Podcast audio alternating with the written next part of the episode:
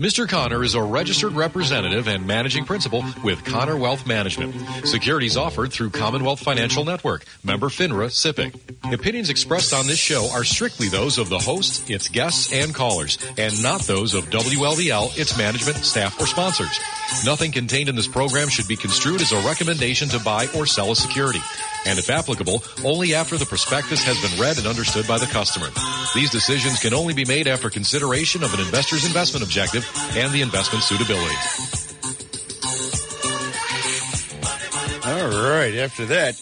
Now, today is March 17th, St. Patrick's Day, and I am joined in studio here in ESSA Pro with Mr. Eric O'Connor from Connor Wealth Management on this St. Patty's Day. Good morning, Eric. Good morning. Everyone's Irish today. That's right. You're Irish every day, though, aren't you? You got it. All right. But yeah, we can joke around about O'Connor when the uh, when the family migrated from Ireland. Call it 125 years ago. I don't I don't know my family tree well enough.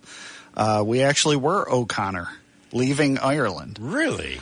Yes, and then apparently, if you drop the O, no one will know that you were Irish. Oh, how clever! Yeah, I'm, I'm not quite sure about the logic back then, but uh, yeah, that's our that's our camouflage for our name. And uh, so, for the hundred plus years that uh, the family's been in in the states, it's just been Connor and uh, your secret's been safe, I, I safely guess, kept. Yeah, I was going to say. I guess that's our, our legacy of uh, sneakiness on the Connor side. Oh boy. Well, you had me fooled the whole time. Not, not gonna lie. there you go. As far as my family tree goes, I'm pretty sure I fell out of it. you're, you're, you're, one of the uh, the bruised apples on the ground. Yes, I am. but I make for great cider. So, did you watch the uh, what's that new uh, basketball thing going on? Uh, the the tournament, the NCAA tournament. Yeah, what is it called? The March Madness. That's it, March Madness. Yes, as the as the uh, WLVL sports director, I know these things. so uh, watched enough because in the first couple of days, there's always the uh, the upsets, right? Uh, that's where it gets the name March Madness. And uh, yesterday was um, I would say par for the course. We had four seed Virginia lose, and then a short time later was number two seed Arizona lost to a 15 seed. Ooh, that hurt. That uh, that hurts a lot of brackets. Um, it's not the first time that a two seed has been upset, but it sure doesn't happen many times. It's uh, uh maybe the third or fourth time it's happened. I think. So Arizona somehow uh, did not score at the end, and so they had been up 55 to 50, and the game ended 59-55. So they, oh, the other man. team scored the last nine points. Now I will say I might have had a little bit of um, responsibility there because earlier in the week I was in Tucson for a business trip. And so maybe I brought them some bad luck. I don't know. I mean, the, the game was held in Sacramento, California. So, but I was in Tucson, which is where the University of Arizona it is is yep. is located. And uh, I don't know, maybe I brought them a little bad Irish luck or something out there. Hmm. But I bet it wasn't snowing in Tucson. It was not. It was. Uh, it was very lovely weather for um, for the time I was there. Uh, I flew out on uh, I went out on Sunday. It was beautiful Sunday, Monday, and Tuesday. And then Wednesday, when I had to fly back to lovely New York, it had started to actually rain. So the timing was excellent. I'm All sure. right. I'm sure there was panic on the streets with the fact that it was raining, but um, yeah, really lovely out there. Cactuses galore. Interesting.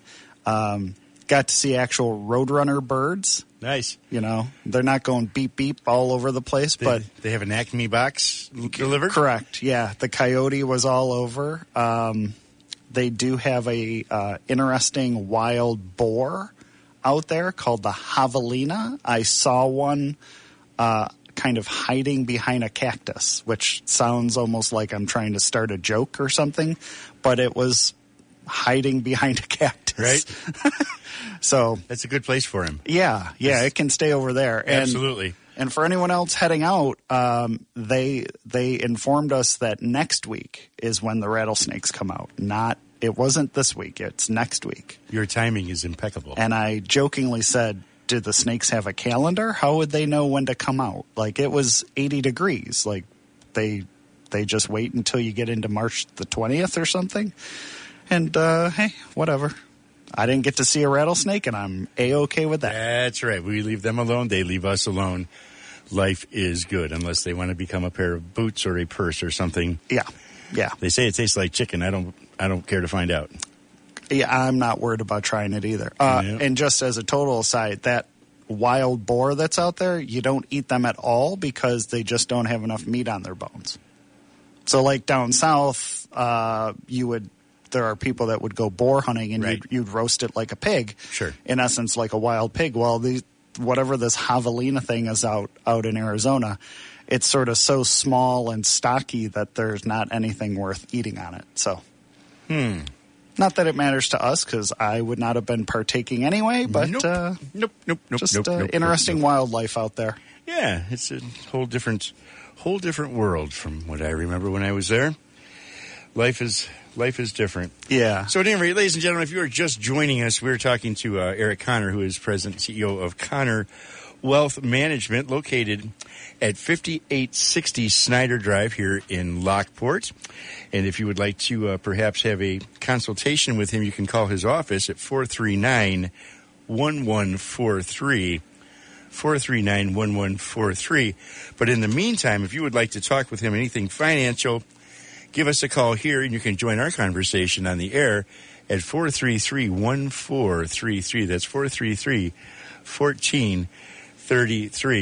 So, uh, Eric, where do we start? This has been a really, really interesting week. Well, I, uh, we'll have to jump right into the bank side of the world. Oh, world. geez, we get. Oh, this is customer service. Yeah, we don't want to talk to them. Our car warranty has yes, expired. that's exactly what it is. Yeah, yeah. The S, uh, S, uh, SV, SVB. Yeah, so uh, uh, had had a lot of had a lot of news over the last um, I guess it would be eight trading days now if we count today. Um, Silicon Valley Bank Corp started off the the wackiness last week, um, saying that um, they had a little bit of a impairment, and what what that starts from is all banks hold money in reserves, and some of them, most of them, will own some sort of bond portfolio.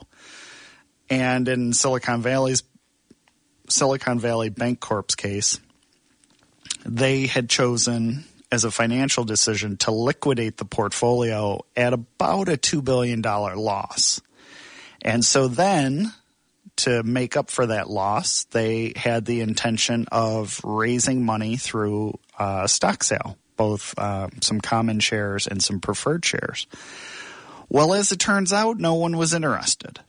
Not enough people were interested. So that led to a bigger problem where, um, for people that had large amounts of money in the bank, they got nervous and they, in essence, had a good old fashioned run on the bank, which is they were demanding their money so that they could move it to another bank. Because if you have more than two hundred and fifty thousand in a in an account in um, one registration, it's not insured by the FDIC insurance of that the government provides. So they ended up having massive outflows, and by Friday, the bank was insolvent.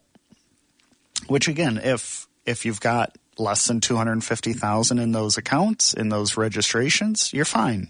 But for the companies that maybe had, you know, they're sitting there with $10 million or $20 million a week of payroll, something like that, or, or their account size was that big anyway, um, that quickly became a problem. And so that had a spillover effect and it, it, uh, resulted in the government taking them over, which is what happens uh, when you're insolvent.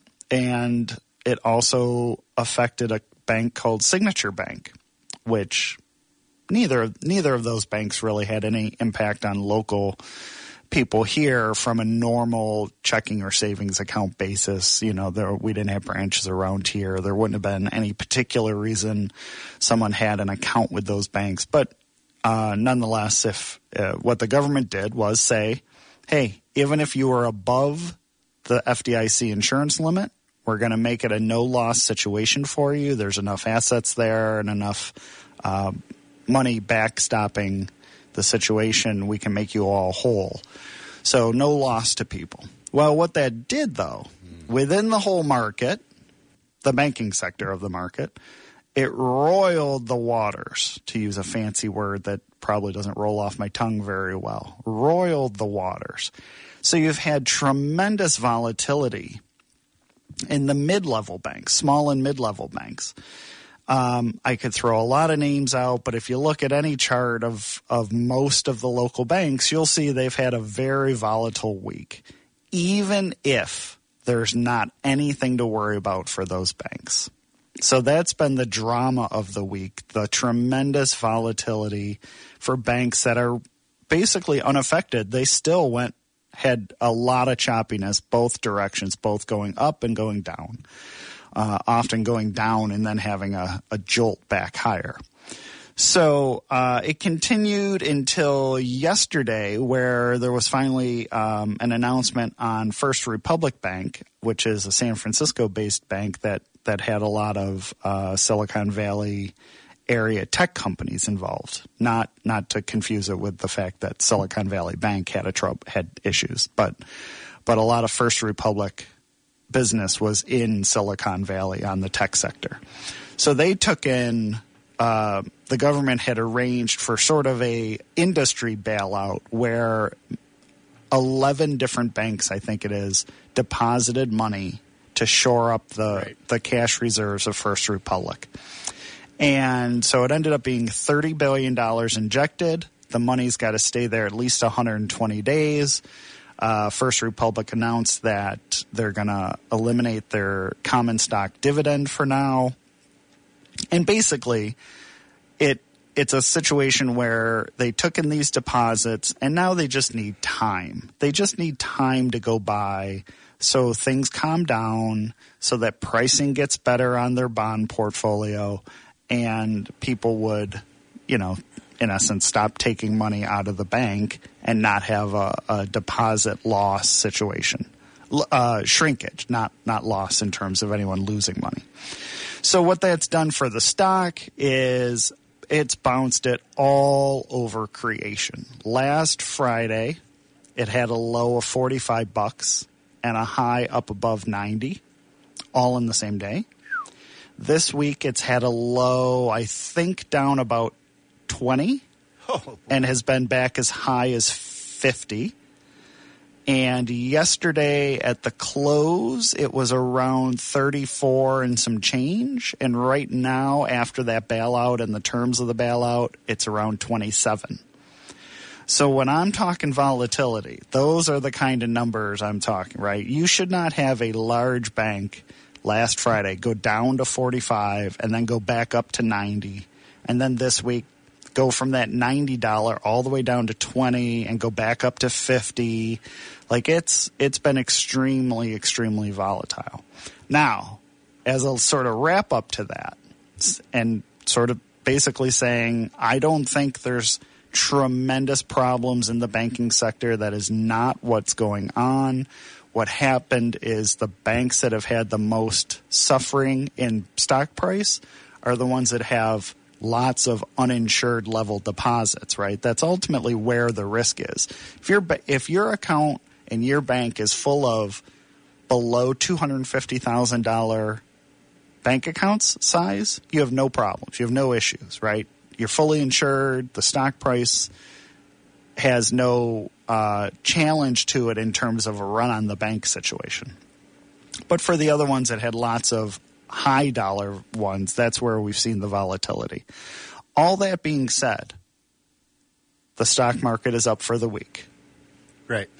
So uh, we've had phone calls at the office. We've had people making sure that what we're doing, where their money is, how they're set up. They're worried that um, there's something they might need to do. We've had plenty of phone calls about that. But you wouldn't have guessed it on Monday. The market's higher today, or higher for the week. Right. Uh, I think the number I heard, I think, is five percent on the Nasdaq and two percent on the S and P Okay. heading into today. Um, right now, we're down a little, a little bit on uh, across the board, but you know, it's an hour into the market day, and we got five and a half hours to go. So who knows how we end up?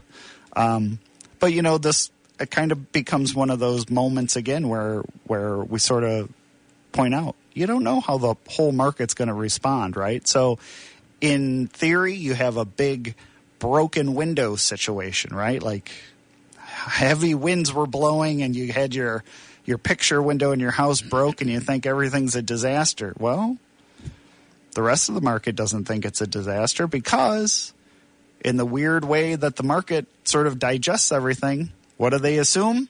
Hey, interest rates aren't going to keep going up because the Fed movement on interest rates higher and higher and higher is where this pressure in the banking system has occur- has happened, right? The law of unintended consequences. Yes.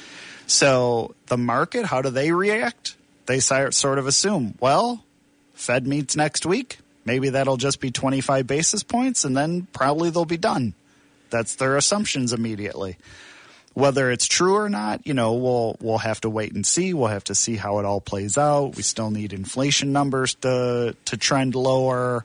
Um, we still ultimately the Fed needs to see uh, the employment situation calm down a little bit so that there's not quite as much wage pressure in the system. But obviously, the the short term uh, analysis that that market movers are putting into this is this bad news for the banks is probably good news for a lot of the economy, and so it's a it gives you that strange reaction. You would your gut would probably tell you that this market would be this would have been a bad week. It would have Yeah. been bad all around. Um, you know, uh, cats and dogs living together. You know, whatever that old joke was. Right. Um, but it ended up being up so far. So you know, it's it's one of those things where the more you think you're sure of something, the market sometimes just grins and laughs at you and says, "Nah, we're gonna We'll do this. we're gonna do we're gonna do this a different way, and we're gonna head higher on technology and consumer staples and co- consumer discretionary, and we're even gonna move utilities a little bit higher." And it wouldn't really have been what you expected when you heard that there was some trouble in the banking sector. But again, across the board, there isn't really trouble in the banking sector, right? It is defined issues with a couple of banks that had tremendously lopsided account sizes. So in Silicon Valley Bank Corp's case, 91% of their deposit base was above the $250,000 insured level. That's why they had the ability to have such a trouble that comes on so quickly because 91% was above the insurance level. So when you're looking at our local banks, and I, I don't need to name them all, but I've looked at them, you're basically talking uh, 45 to 50%, right? Because anytime you're a big company, you're going to be above the insurance level. right. So if your if your deposit base is 45, 50, 55% insured from an FDIC insurance basis, that bank is very secure. That bank is very on very solid ground. But obviously in Silicon Valley's case when you sort of picture tilting to one side and it being 91% is uninsured deposits, yeah, that's where the problem lies. Yeah, well, and then guys like Greg Becker, the CEO of Silicon Valley, he sold off 11% of his stock a week or so before this hit. So, and and the other uh, upper management's all sold off millions of dollars worth of their stock too. So, it, you know, I can't help but smell a rat somewhere that they knew it was coming. Yeah, the one thing I didn't have time to analyze, a lot of those executives across the board, every industry, um, will have a plan in place where they schedule their sales. And so some executives basically never sell. You have some that are consistently doing some sales to just always sort of diversify and keep liquid. You know, maybe they got a house to buy or whatever, whatever they so urgently need to spend their money on. So some are really, really good about um, just never making a sale, and I'll use Jamie Jamie Dimon as an example out of uh, J.P. Morgan. I couldn't re- I couldn't tell you the last time I remember him having a sale. Um, of course, he's wonderfully compensated as well. You know, twenty million a year goes keeps you from needing to sell too many shares. But um, it could be all right. Yeah, but a, but there are a lot of executives that are on usually a quarterly sales plan. Now, the Silicon Valley situation is even slightly more interesting because the CEO also is one of the directors at the San Francisco Federal Reserve Board. I think that's the right way to say it.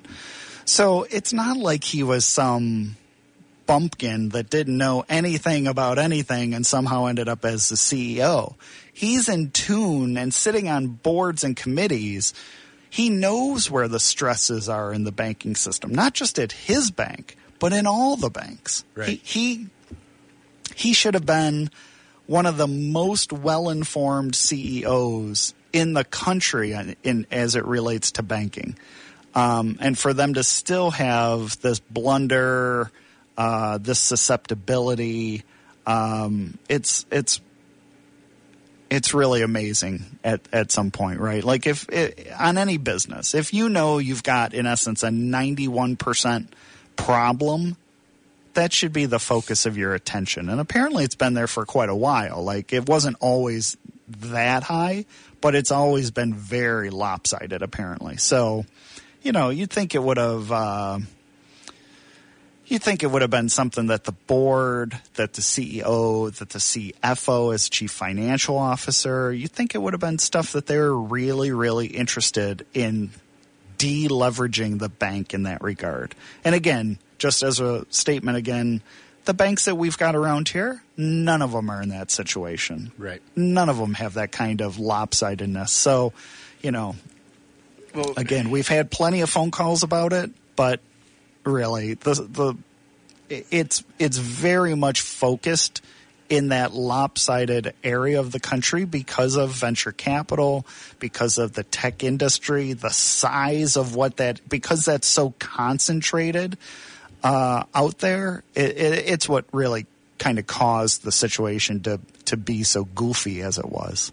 Yeah, because uh, I just I'm curious where the line is where it goes from a liquidity problem to a solvency problem when you are 91% uninsured.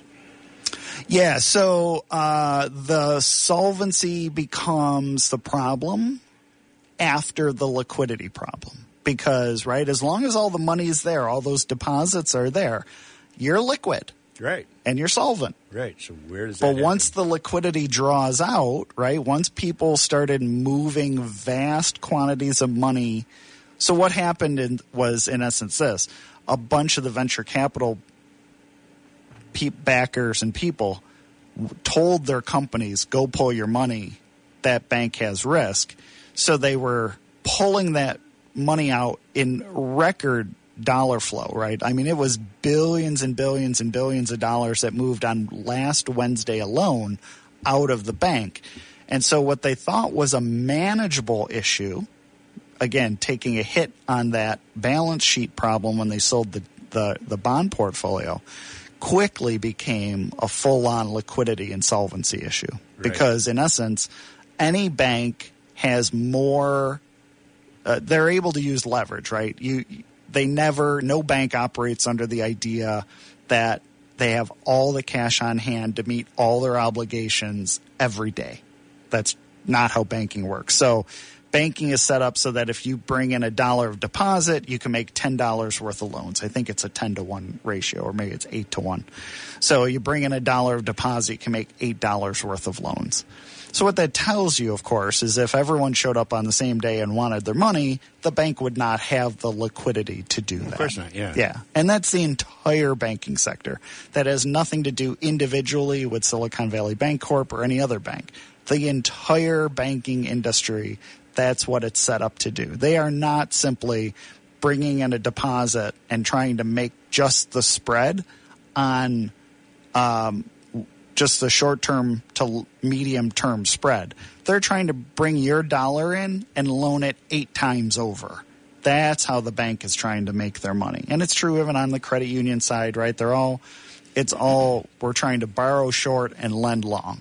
Right. So when they're loaning money they don't have and then things go bad. Right. Is that, maybe you could explain to me, is that like what a, what a signature bank does? Is that can you define that for me? No, Signature Bank. That's actually the name of the other insolvent bank. That, that Okay. they just have the quirky name of Okay. Signature Bank. Okay, so that's not a it's a thing. It's a, a entity. Okay. Yes, yes. Sorry to, Okay. to not make that clear enough. Yeah, that's actually their name Okay. Okay. As an equivalent to. I'll, I'll use a name that doesn't exist anymore. Marine Midland. Right. Right. It's Right. it's just their name. Right. There is no marine in the bank.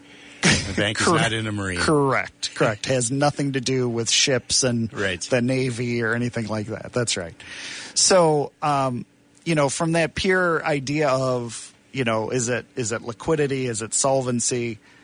That's the very nature going back almost 100 years to what the government was trying to solve as a problem, right? So in the Great Depression, you literally had bank runs that would end in an insolvent bank or a bank that was closed, and there used to be no government insurance. Your money literally was gone, it just didn't exist.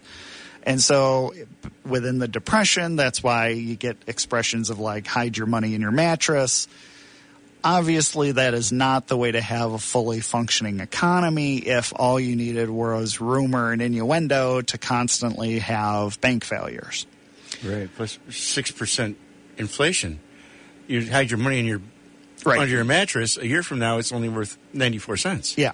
So the solution, and it's obviously been uh, an incredible, um, I'll say invention, because I don't think it had existed anywhere else before.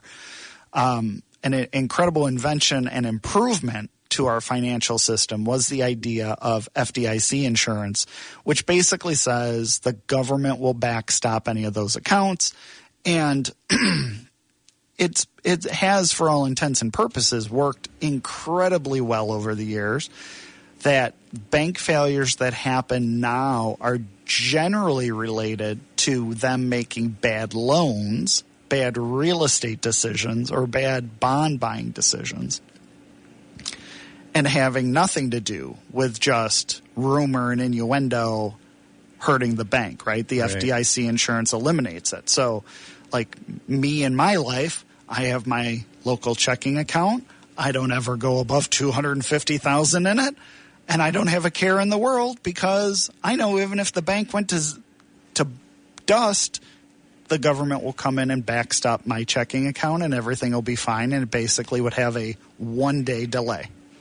My Wow. checks would clear, everything would be fine. That's a pretty good deal for the banks. It's a pretty good deal for us as citizens. citizens, quite well, honestly. Yeah. Our money is protected. Yeah. Yep. Yep. Yep. Okay. Well, ladies and gentlemen, for those of you who are just joining us, if you have not been uh, listening the whole time, we're talking to Eric Connor from Connor Wealth Management. And you can feel free to join our conversation here on the air. All you have to do is call 433 1433. We'd love to have your input on what's going on. And of course, if you would like to have a consultation with Mr. Connor about your financial uh, wellness, call 439 1143. That's 439 1143.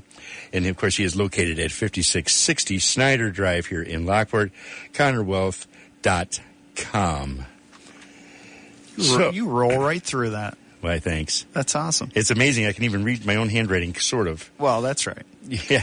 Did I hear you did say 5860? I was distracted. You did say 5860 Snyder Drive? I did. 5860. Okay. Yep. Just checking. Yeah, we don't want to have him, have him land over at the dentist office over there. and land at your house. That's right. That's right.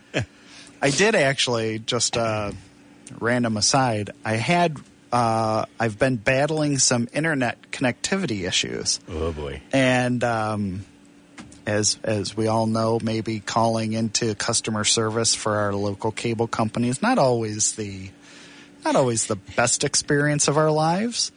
So uh, when I when I needed to make another call, I actually went and, checked with each of my neighbors there over on Snyder Drive, and uh, popped in and just wanted to ask them if they were having any internet trouble, and. Uh, got to be inside the dentist's office next to me, and what a lovely place! That's uh, that's that's quite a quite an office there. Yeah. Yeah, Good uh, stuff. That's uh, that's a good business, and um, so as it turns out, Spectrum. Oh, yeah, said their name anyway. uh, they came out and uh, said there had been a problem in a, with a cracked line out on Snyder Drive, and that they had replaced it the night before.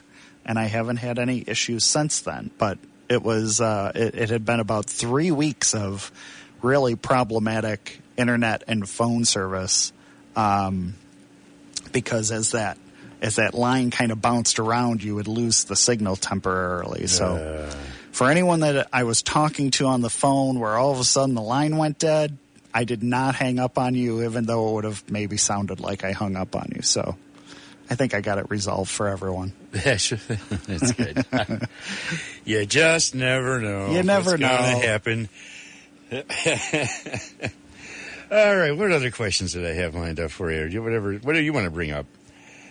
Well, I'm just uh, I'm I'm seeing the headline on. I got the computer up and running. CNBC says Dow drops 400 points as First Republic slide rattles Wall Street, um, and I just wanted to check where First Republic is. So uh, I'm showing them down eight dollars to 26.29. Uh, and again, that's after the bailout that got structured, where thirty billion dollars of deposits got put into the bank. And uh, again, last week they were up around ninety bucks on last Friday. So, um, you, look, in the end, what it probably means for the banks, and I, I should probably make this as a, a broad statement just for anyone owning, because we have plenty of people that own some of the local banks, and, and they've all trended lower in this news. What it probably means is that the government will make some modest changes. Probably won't be very dramatic because Congress can't agree on anything. So it'll probably be some level of modest changes that might make them a little less profitable.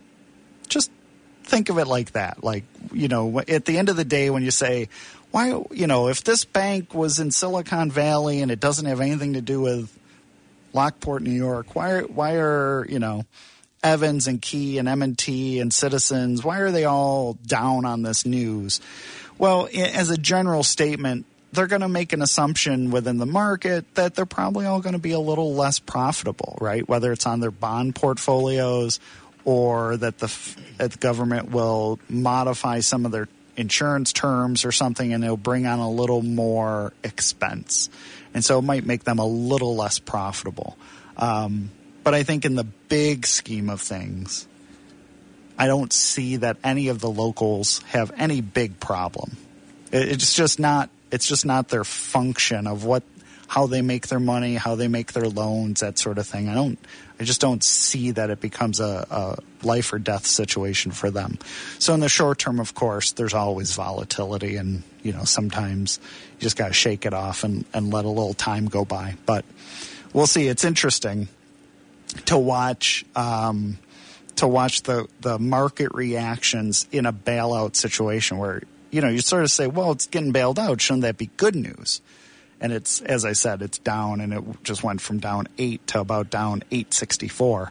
Um, but the problem becomes a profitability issue, right? Are they going Right. to continue to under the terms of their bailout? Will they make as much money or will they make less money? And it's pretty safe assumption they're going to make Make less less. money. So the stock's going to go down on that news, and so that's that's the constant adjustment that that the markets are trying to digest as news continues to come out, that sort of thing. So again, that's the big news of the week. Um, but that overall, the markets were up for the week, and you know, we'll, again, we'll see how today actually plays out by the time we get to four o'clock.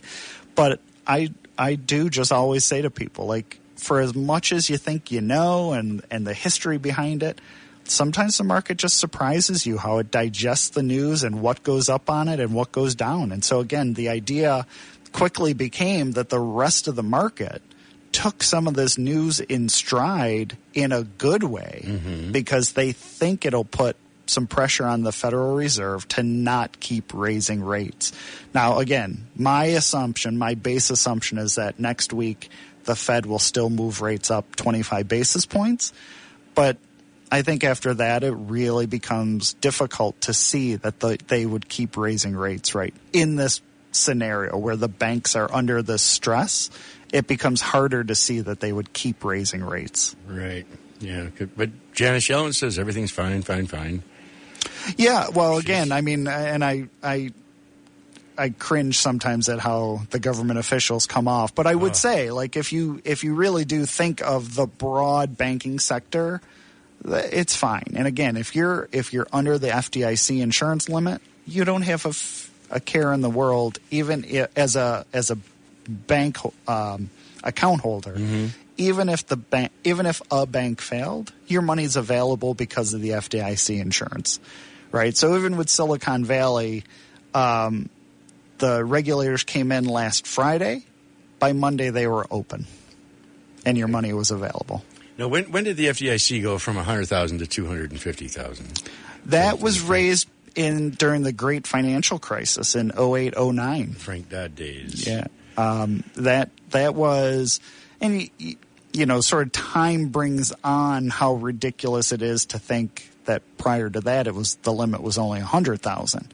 Even now, for for the average uh, company, for a lot of retirees, two hundred fifty thousand is not a whole lot of money when you think of uh, what kind of account they might have going on. You know, so I've got situations with clients where when we put some money to work in CDs, um, we have to, sp- you know, we only are putting in two hundred fifty thousand in each bank CDs that we might own in a brokerage account. And for the very same reason, though, right? They have the FDIC insurance, but only up to the 250. So we have to spread it around if we if we've got the need to put say 500,000 to work or 800,000 to work. We're breaking it up into multiple bank separate bank CDs Right. at different banks so that we always maintain the insurance limit. Right. Now, correct me if I'm wrong, but wasn't the remarkable thing about uh, the Silicon Valley Bank was didn't they end up bailing the whole thing out?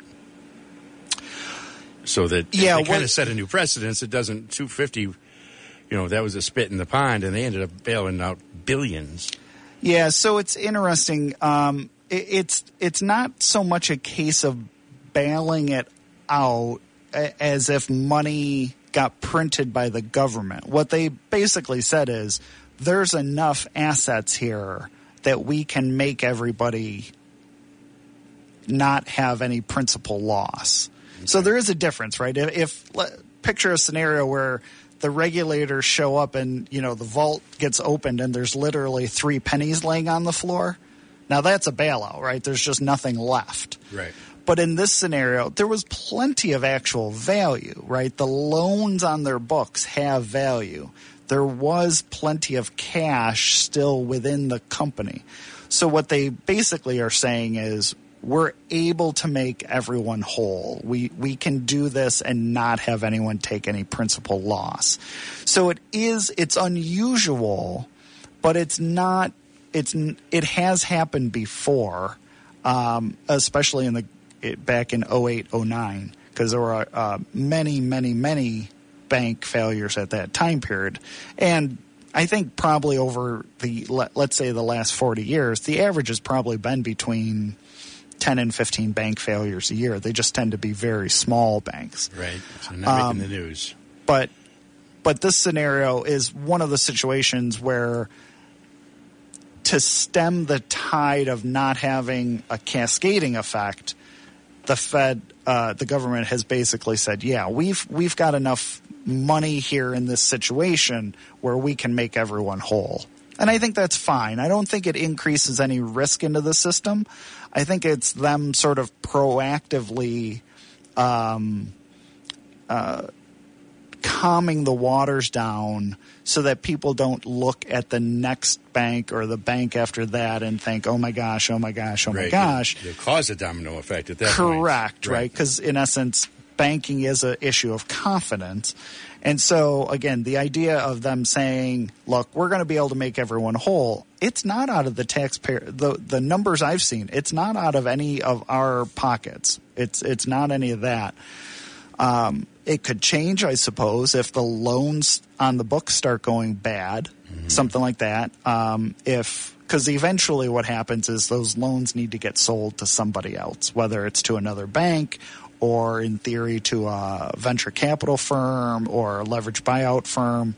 Uh, they'll put those loans up for sale, and if they only get 20 cents on the dollar. Well, obviously, that's a much bigger problem. But the expectation would not be 20 cents on the dollar. The expectation would be a very good return.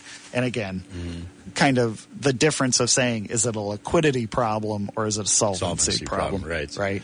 So uh, I, I think it's fine. I think it's fine. It, it may end up being a little bit different when you get two to four to six months down the road and some of those final numbers come in, maybe it'll end up being that they overpromised a little bit. But as it stands, I get what they're doing. Uh, they, they, they, they think there's real value and they think it was a short term um, liquidity problem that sort of materialized in a tw- like a 24 hour span. Right. And as I said, that's just not how any bank is set up to run. Like they are not prepared to liquefy all of their holdings, right? Whether it's uh, a bond portfolio or loans to meet the demands of all their depositors. That's just not how they're set up to run. They are set, money comes in, some money goes out, but a whole bunch of money stays with them whether it's on a CD basis or just an operating account basis, and that's how they make their money. So, yeah, if it all sloshes out the door in a 24 hour window, yeah, they'd, they'd all have a problem. That's going to leave a mark, yeah. So the other thing I heard some commentators talking about was in lieu of a bailout, they're talking about a bail in. Any idea what that's all about? I would say that's basically what, what First Republic has gone through, where other banks have deposited $30 billion mm-hmm. to stabilize their their balance sheet in the moment, right? To to stave off a liquidity crisis. So it takes companies have used uh, have had that scenario in various forms. Uh, I'll use Jamie Dimon again. Years ago, there was had been some news, some problem uh, with J.P. Morgan many years ago. I don't know, eight, ten, twelve years ago, something, and. Uh, they made an announcement that their CEO, Jamie Dimon, was buying like $15 million worth of shares on the common shares at the market. No special, I'm the executive and I'm getting stock options or none of that. Just, I've got 15 million burning a hole in my pocket and I'm going to show my, I'm going to show the confidence I have in the company I run.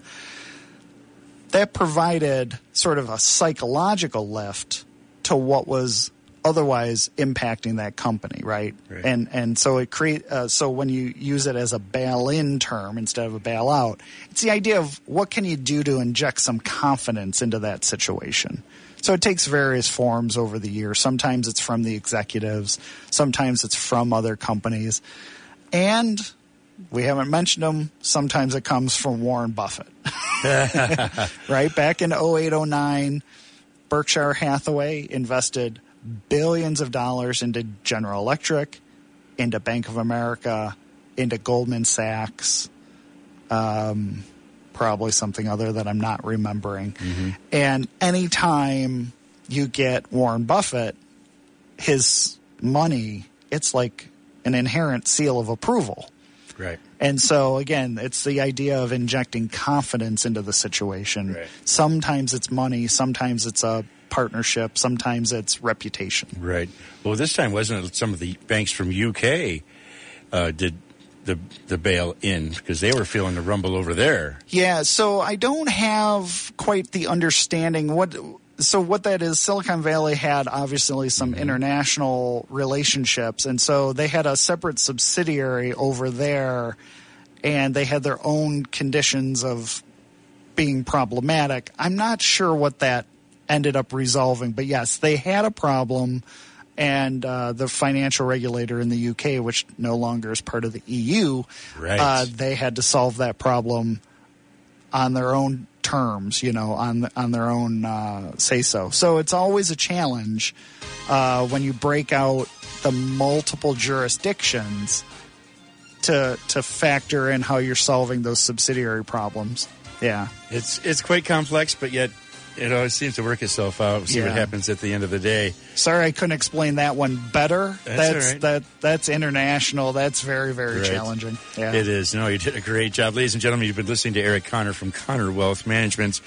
If you would like a consultation with him, we strongly recommend that you call 439 1143. That's 439 1143. Connor Wealth Management at 5860 Snyder Drive here in Lockport. Uh, 20 seconds. It is St. Patrick's Day. Get out there, wear something green, yellow, or orange if you're so inclined, and stay safe. All right. Thanks, Eric. Have a glorious weekend yourself.